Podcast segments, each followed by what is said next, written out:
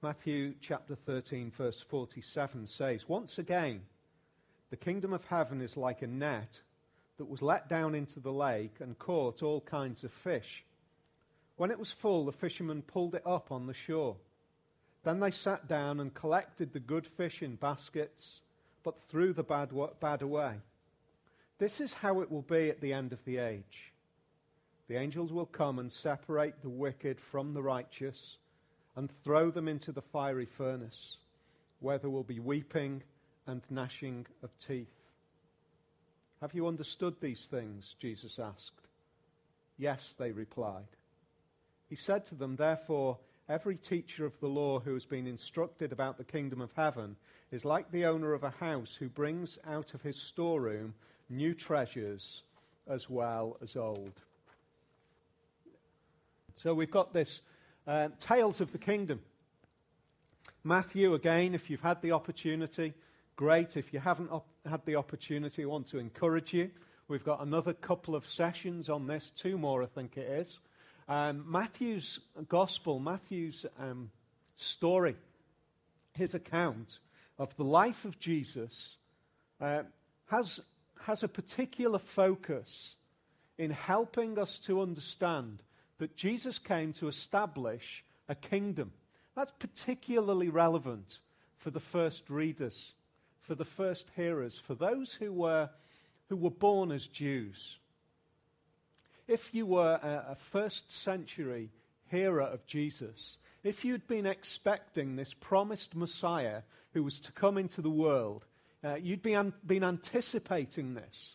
Maybe you knew the prophets, you knew that this had been promised, you knew that a kingdom was going to come. But throughout all of that, because of your background, because of your history, as a kingdom which knew a geographical boundary and knew kings, and even at the point where Jesus was preaching, was under the rule of another ruler, the Roman Empire, you would have felt the kingdom that is to come, it's going to be a bit like the old kingdom. It's going to have the same kind of benefits of the old kingdom. We're going to, by nature, you would think we're going to kick out the Roman authorities, we're going to reestablish the rule of God in our land, we're going to become a people with a citizenship.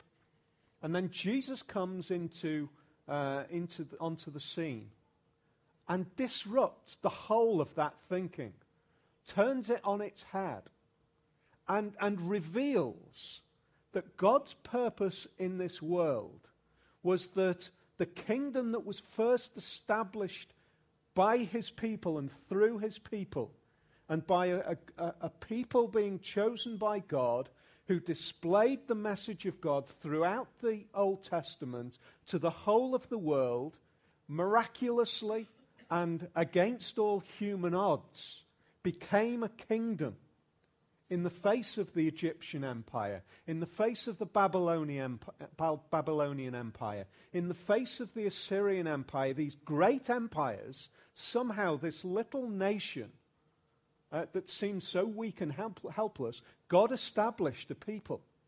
But that was only a preparation. It was a foretaste of a new nation, a new kingdom. And so what we see Matthew seeking to do is to help us to understand the nature of that kingdom. What is that kingdom like?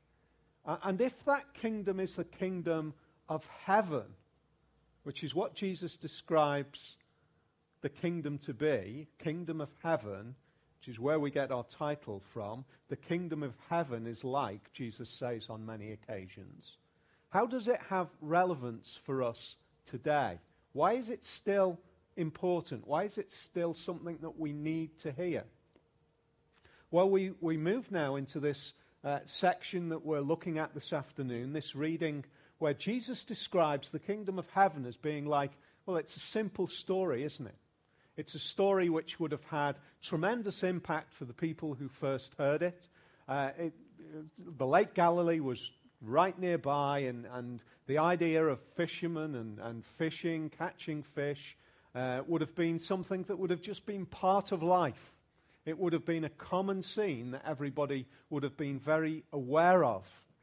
But Jesus follows on, and if we can take our minds back, if you were here, take our minds back to last week, and if you weren't here, let me just give you a little bit of a kind of picture of where this comes in the progress of what Jesus is saying.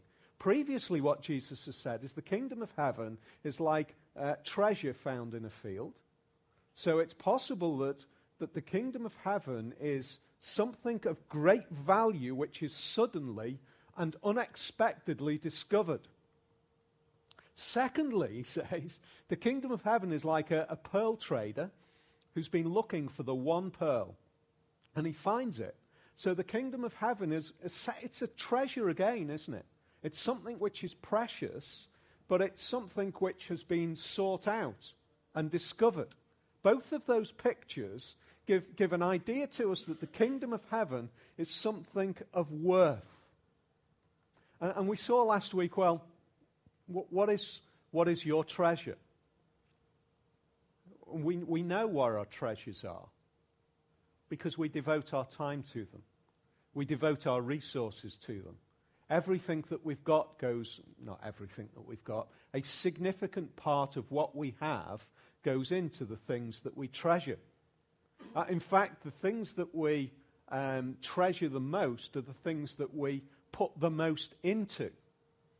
And Jesus is helping us to see that today, in the world in which we live now, which is surrounded by all sorts of glittering treasures, all sorts of things that seem to entice us, Jesus is saying the kingdom of heaven is far more precious than anything that you will ever find in this world.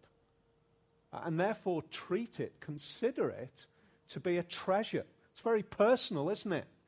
The two previous stories, one man finds treasure buried in a field and he buys the field to get the treasure. Another trader finds the pearl, which is like no other pearl, and he commits himself to it.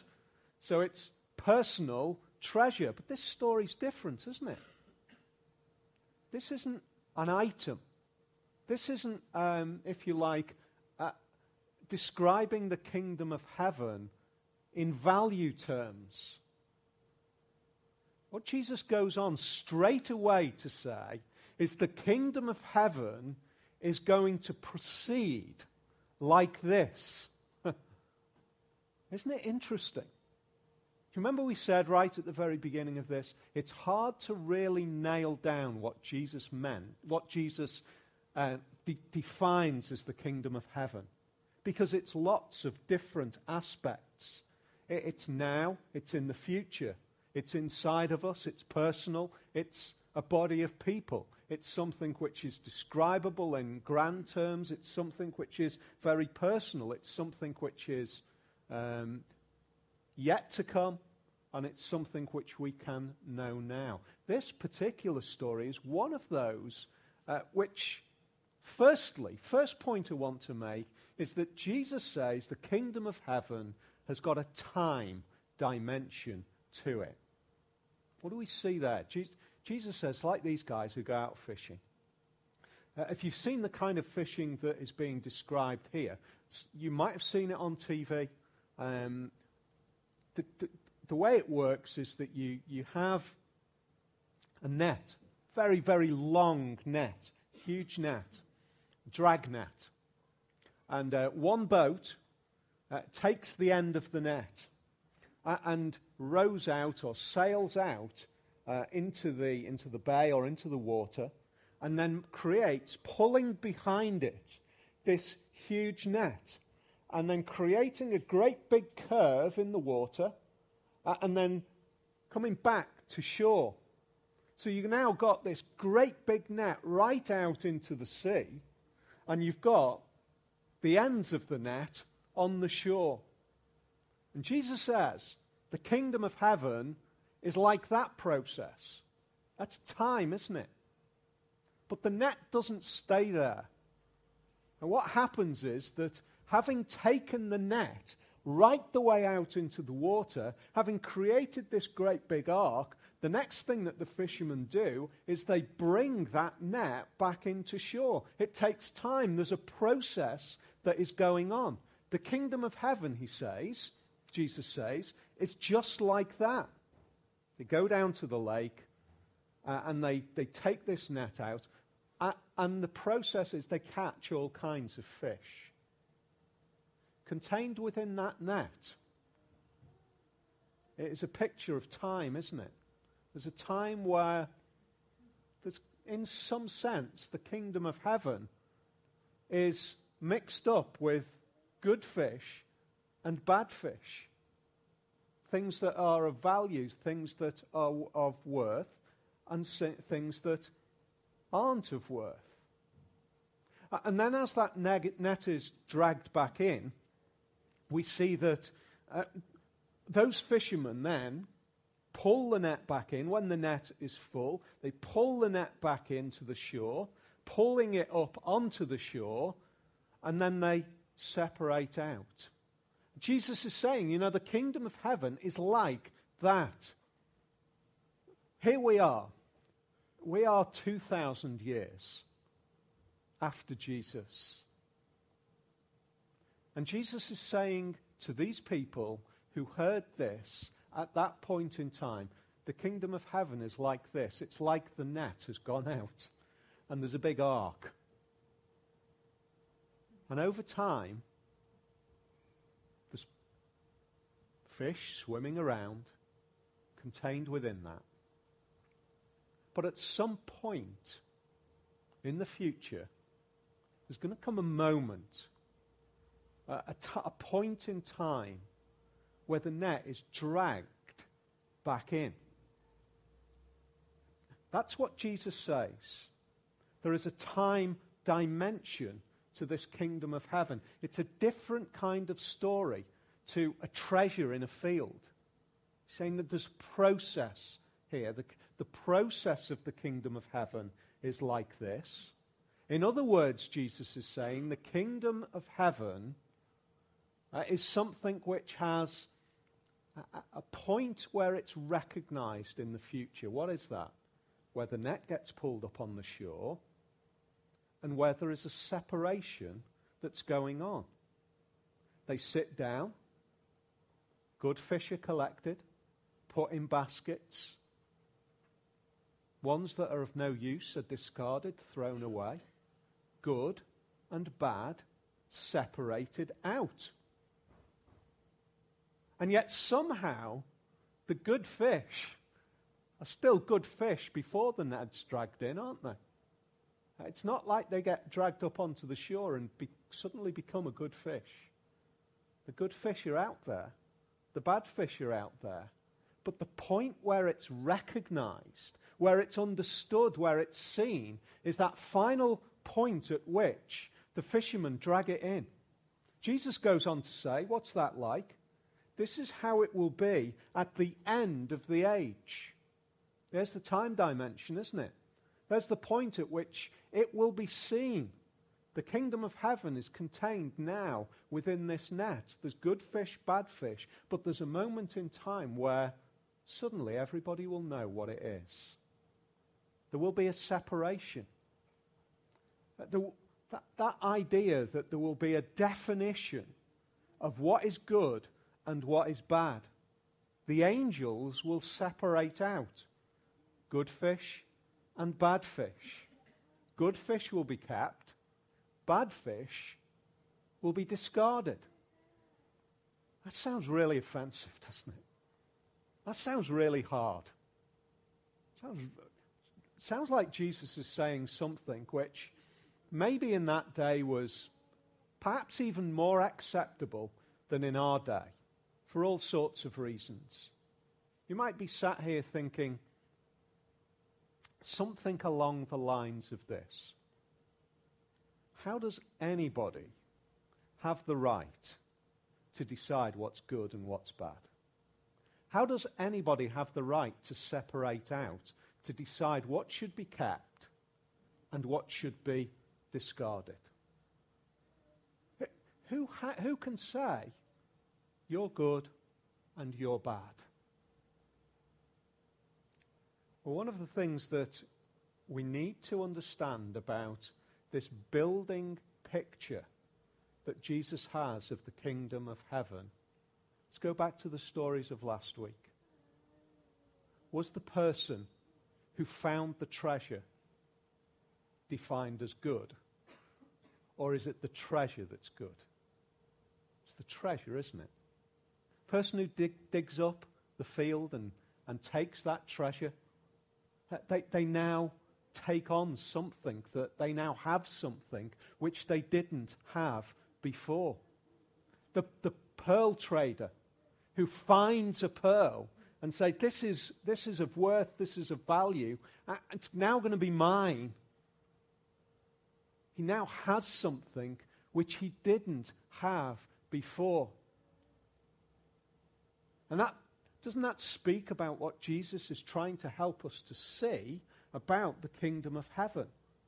That the kingdom of heaven and the fact that that is defined as good and that is defined as bad, that there is this separation going on, is not about the person themselves. It's not about the individual. It's not about what you are or what I am. It's not God saying, it's not the angels deciding, you're a good person, I'll have you. You're a bad person, we'll discard you. It's about what we found. It's about what we've seen. It's about what has been revealed to us. It's not about living a good life which becomes acceptable. This particular story can sound as if, on first hearing, getting into the kingdom of heaven on that last day, being accepted as good, is about whether I'm considered a good person or a bad person. And that's not what Jesus is saying. He's saying he's asking you the question, really. Have you discovered the treasure? Has the pearl of great price been something which you have searched out and found? Have you realized the value of Jesus? Do you hold on to that? Or are you actually deciding that I want to be good enough as I am? I want to be acceptable as I am. We're very good at defining our own standards, aren't we? Very good at deciding what's good and what's bad. Our standards of what's good, what's acceptable, very often works around where we think of ourselves. You know, it's very often, I'm acceptable, it's everybody else. And yet Jesus says, no, there is going to come a time where there's going to be a separation, and the separation isn't on your basis, the separation is on my basis. And the separation is about the treasure. It's about the pearl. It's about whether that truth is yours, whether you have realized, I'm no treasure myself, but in Jesus I'm priceless. I'm of no value myself, but with Jesus I'm the greatest treasure. I am precious to God. I am loved by him. I am valued by him. He identifies me finally through the work of the angels on that last day as being good and to be kept. For this kingdom to endure, to continue, to go on beyond the end of time. Because what the story goes on to say is that as the angels separate out and identify and keep the good are kept by them. That would have really struck a chord as for those who first heard it. This kind of subsistence living, the idea that really you survived by what you managed to fish for or what you managed to grow or what you managed to trade. You just lived enough. That kept going kind of picture.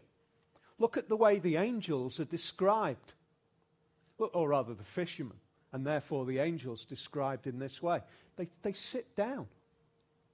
They sit down on the shore with this net. Doesn't that give a picture that there is no way in which any possible good fish is going to get missed. It's just not possible. Because here these fishermen who are taking their time, they're diligently kind of taking one by one, assessing it, and making sure that everything of worth is kept. Not one will be missed. If you've seen that,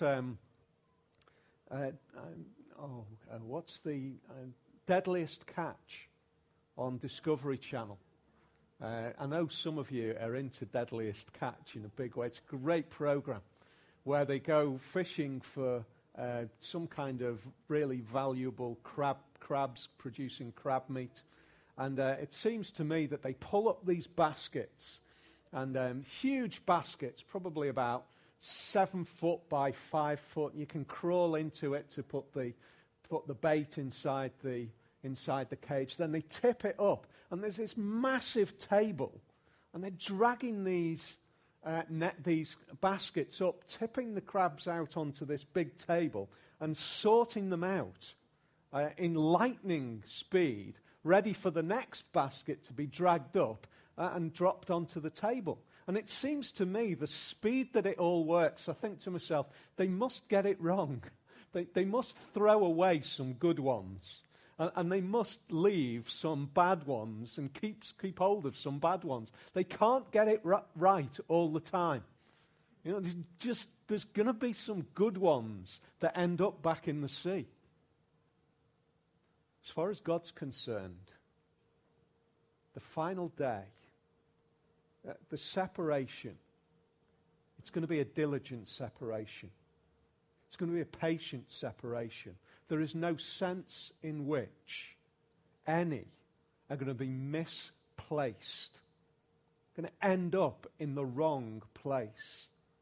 It's not going to be something which is going to go wrong. I think for those of us who know what we are as people, we know that we live lives which, when we look at the picture that God portrays of what our life ought to be before Him, we know that there's all sorts of reasons why we might be mistaken, why we might be considered as a bit of a bad fish on the last day. Is it possible that on that last day, the treasure that resides within me might not quite be spotted? Is that possible? As far as I see from this particular picture that Jesus draws, He gives us an absolute confidence that on that last day, there will be a careful and a diligent and a safe and orderly separation. Because it's not about you, it's not about me, it's about the treasure that resides within us. And we might look at our lives and we might see failure. And in fact, you might be somebody who's just looking at this Christian life. You might be somebody observing from the outside thinking, you know what, I hear what's being said, but I look at all of these people who claim to be Christians. And to be honest, there's so many times, I know them well, they're my friends. And we don't live up to the standards that we ought to live up to.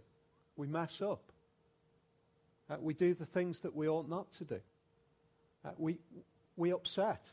We hurt. Maybe you've been hurt by somebody who's a Christian. And you think, well, you're not good enough. You know, that's one of the most powerful messages of the Christian faith. The Christian faith says this, that it is very likely that there will be countless people, a multitude of people, who will not find the kingdom of heaven, who are morally way better than me. Way better than me. You know, the way they handle things, the way they interact, their relationships with people, the way they live, they're going to be morally, it would seem, better than me. But when it comes to a separation, it's not about what I've done. It's about whether there's the treasure there. Whether that treasure has been placed in my life by Jesus. And when these angels, like fishermen, come to separate it out, it just stands out for them. It's just clear to them. I might look like a bad fish, but not from a heavenly perspective. From a heavenly perspective, it just shines out that I'm a son of God, a child of God. Isn't that an amazing thing? Adopted by God into his family, appearing now, clothed in the righteousness of Jesus. Isn't that an amazing thing? That means that I can say to you, I'm sorry for the times when I might have offended you. I'm sorry for the times when other Christians have offended you or hurt you or upset you. I'm sorry for the times when we don't live the way we ought to live. But that doesn't mean that we won't find a home in heaven. And if you're thinking, I'm just not sure that I could possibly keep up being a Christian. If I make this commitment, I think I'll blow it in the first week or so. And there's no way I can keep going like this until the end of my life. I know. But it's not about you. It's not about me. It's about the treasure that's inside of us that is seen by those on that last day that will separate us out. So be encouraged that it's not in your strength, that it's not in our good works. It's that gracious treasure that has been placed in us by the living God. So there's a separation. But also we see here, if the two previous stories have been talking about the preciousness of the kingdom of heaven, this story now introduces the terror of rejecting the treasure. Because what we see following on is that the angels who separate the wicked from the righteous, those who are righteous not by themselves but because of the gift of God, that they will be thrown away just like discarded fish. They'll be thrown away into what the Bible describes here as a fiery furnace, where there will be weeping and gnashing of teeth. Fiery furnace. Pretty much most towns in Jesus' day, just outside of the town, Jerusalem had a huge area where all of the waste of Jerusalem was taken out of the city, taken out of the town, was thrown into this huge pit, this refuse pit, and was burned up. Take out of your minds the kind of medieval pictures of hell being some sort of fiery place where there's devils with pitchforks kind of prodding you back into the burning stuff. That's not what Jesus is saying here. He's using a picture that would have been understood by the people of the day. What happens to your refuse? What happens to the things that are discarded? They're taken outside of the city, discarded and burned. They're considered as waste. Wow. That is hard, isn't it? Isn't it good news to know the reality before it happens? You know, wouldn't it be a tragic thing if there was no warning signs on the edge of a precipice as you walk along the cliffs above a beach?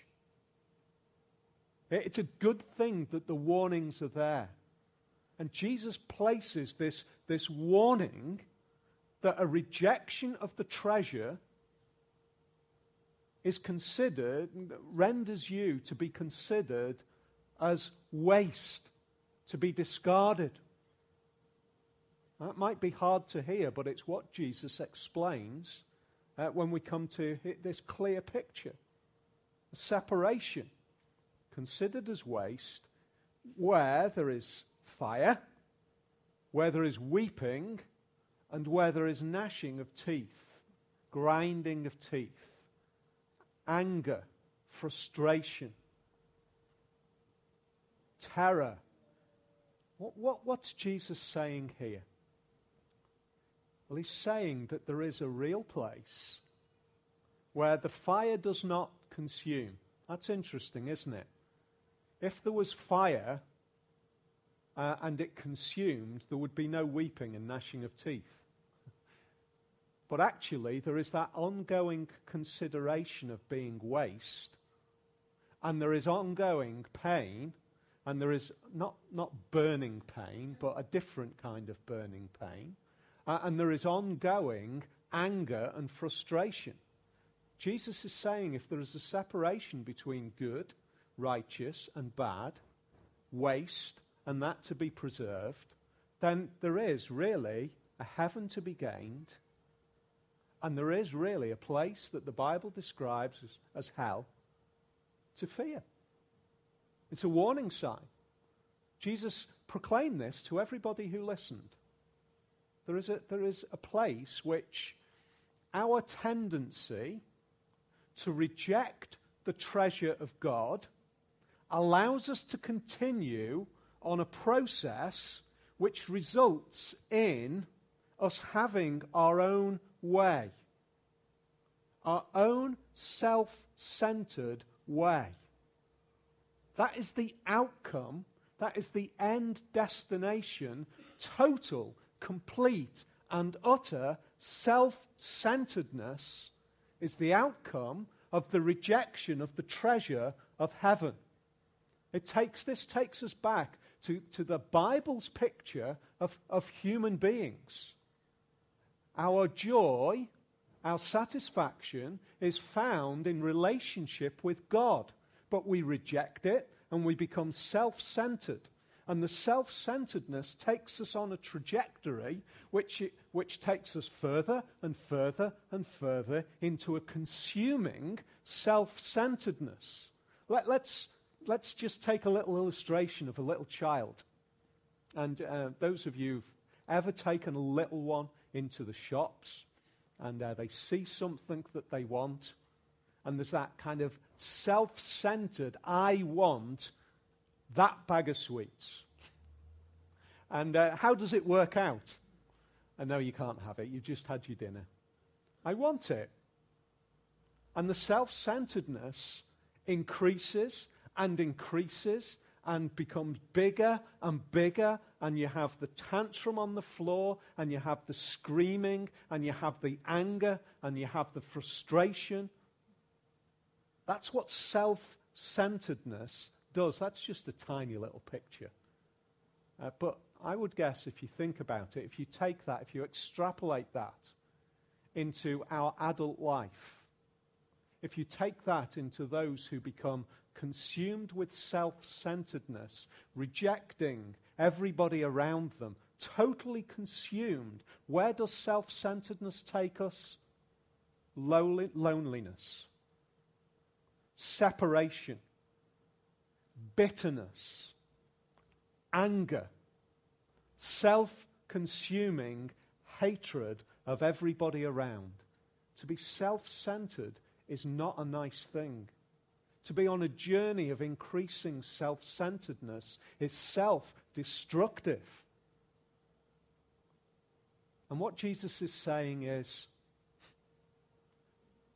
the lack of my presence, my separation from you, and allowing you to continue unrestricted on that process of self-centeredness without any of my grace anymore being poured out on you, that is more punishment than you can ever imagine. God does not have to whip us in hell for us to be punished. The greatest punishment that God can inflict on us is to withdraw himself. No God and only us is hell. Wow. I don't know whether you've ever really thought, what does hell mean? What does heaven mean? What does the kingdom of heaven mean in relation, therefore, to this story? The kingdom of heaven means, ultimately, continuous, ongoing, unreserved presence with God. It's better than anything. It's more precious than anything. And hell means just no presence of God. And when God's presence is taken away, I don't have the capacity to have relationships with anybody else. I become more self-consumed than you could ever imagine. I will blame you. I will blame everybody else. I will hate everybody. I will be totally self-justifying. I will be consumed. And that's why Jesus says there's going to be gnashing of teeth. There's going to be anger. There's going to be frustration when I separate out myself. Wow. The unquenched trajectory of pure humanity. That's hell. But Jesus says, look, I'm telling you this story now. I'm telling you because, okay, that might be the end result if you reject this treasure. But he's saying, look, all the focus out of 3 stories, 2 of them are about treasure. One of them is about the horror of rejection. There's the warning sign. Thank God that Jesus gave us the warning sign. But he's saying, look at the kind of treasure that is available. Take it. Don't reject it. Value it. Live our lives day by day, valuing that treasure. It's more precious than we could ever imagine. Then Jesus goes on to say,